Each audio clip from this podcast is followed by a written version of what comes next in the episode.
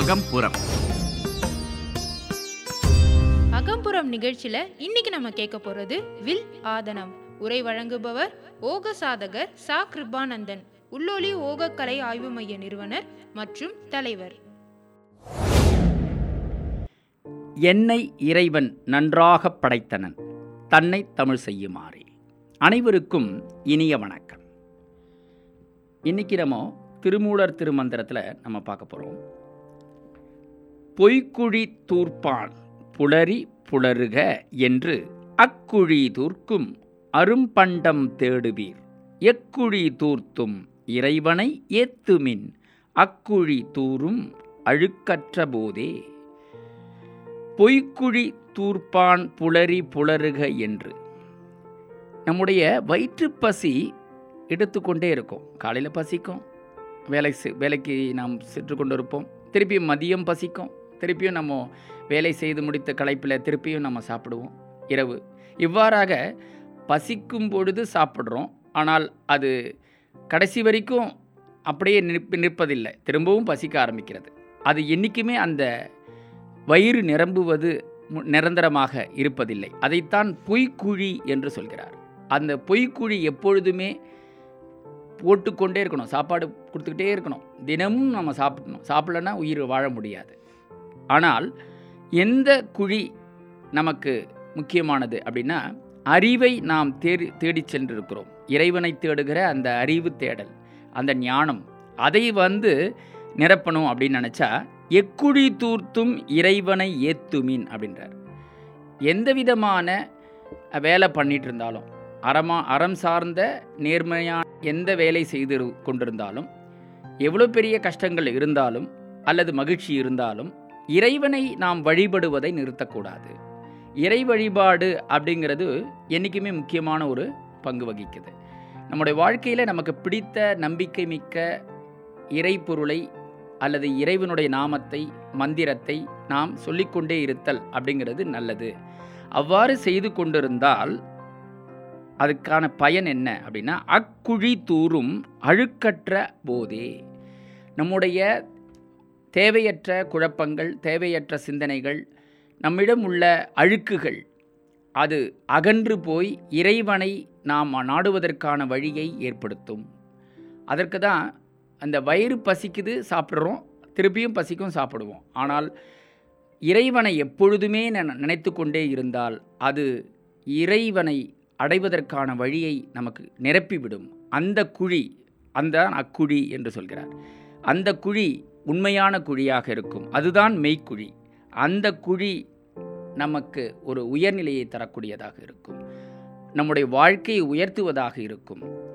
எந்த வேலையை நாம் செய்தாலும், நேர்மையான அறமான வேலையை செய்தாலும் இறைவனை நாம் வழிபட வேண்டும் என்பதுதான் இந்த பாடலுடைய கருப்பொருள். இப்போ நம்ம ஆதனத்திற்குள் போகலாம். இன்றைக்கி நம்ம பார்க்கக்கூடிய ஆதனம் வில் ஆதனம். வில் அப்படின்னாலே நமக்கு தெரிய ஆரம்பிச்சிருச்சு. வில் வில் போன்று உடம்பை வளர்த்தல் அப்படின்னு நம்ம சொல்லுவோம்.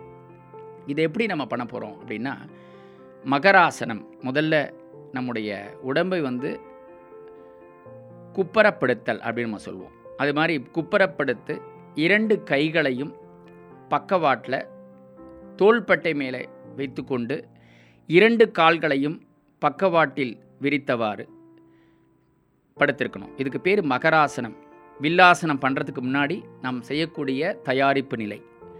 அதுக்கப்புறம் ஒரு ஒன்று எண்ணிக்கையிலிருந்து பத்து எண்ணிக்கை வரைக்கும் நம்ம ரிலாக்ஸ்டாக இருக்கணும்.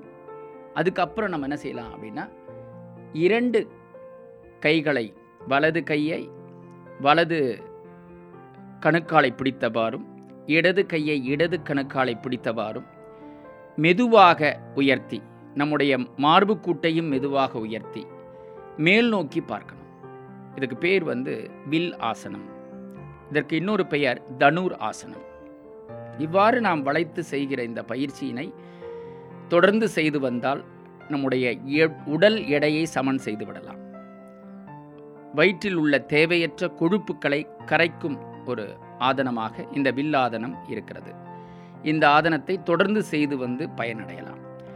அது மட்டுமல்லாமல் வயிறு சம்பந்தமான பிரச்சனைகள், குறிப்பாக நாம் சொல்லக்கூடிய இன்சுலின் சுரத்தலில் குறைபாடு. அதிகமாக சுரந்தாலும் குறைபாடு தான், குறைவாக சுரந்தாலும் குறைபாடு தான், சுரக்கவே இல்லை என்றாலும் குறைபாடு தான்.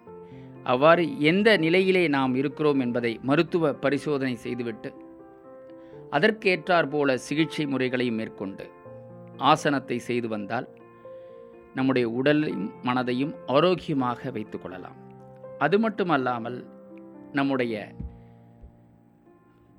எலும்பு மண்டலம், தசை மண்டலம், இரத்த ஓட்ட மண்டலம் இவையெல்லாம் சீராக இயங்குவதற்கும் இந்த ஆதனம் பேருதவி செய்கிறது.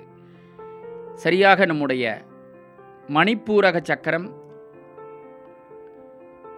அழுந்தும் நிலையில் இந்த வில்லாசனம் அமையும். அதே நேரத்தில் சுவாதிஷ்டான சக்கரம், மூலாதார சக்கரம் அவையும் அழுந்தும் நிலையில் இந்த ஆசனம் அமையும். அந்த அளவிலே நம்முடைய உடலை மெதுவாகவும் பொறுமையாகவும் உயர்த்தி ஓர் எண்ணிக்கையிலிருந்து பத்து எண்ணிக்கை வரைக்கும், அல்லது பத்து எண்ணிக்கையிலிருந்து இன்னொரு பத்து எண்ணிக்கை நம்ம கூடுதலாக இருபது எண்ணிக்கை வரைக்கும் நம்ம உயர்த்தி பயிற்சி செய்து ஓய்வு எடுக்கணும். ஓய்வெடுக்கும்போது மகராசனம் அப்படிங்கிற நிலையில் ஓய்வெடுக்கணும். இவ்வாறு தினமும் நாம் செய்து வந்தால் உடல் எடை சமநிலை அடையும். நம்முடைய எண்ணங்களும் ரொம்ப தெளிவாக செயல்படுவதற்கு உதவி செய்யும். இந்த ஆசனத்தை செய்து நாம் பயனடையலாம். வாழ்க வளமுடன். இன்றைக்கி அகம்புரம் நிகழ்ச்சியில் நிறைய யூஸ்ஃபுல்லான விஷயத்தை வந்து நம்ம கேட்டு தெரிஞ்சுக்கிட்டோம்.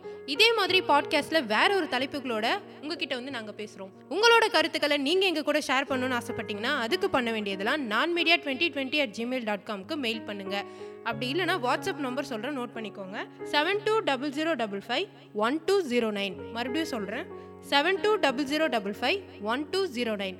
இந்த நம்பருக்கு உங்களோட கருத்துக்களை ஷேர் பண்ணுங்கள். நன்றி, வணக்கம்.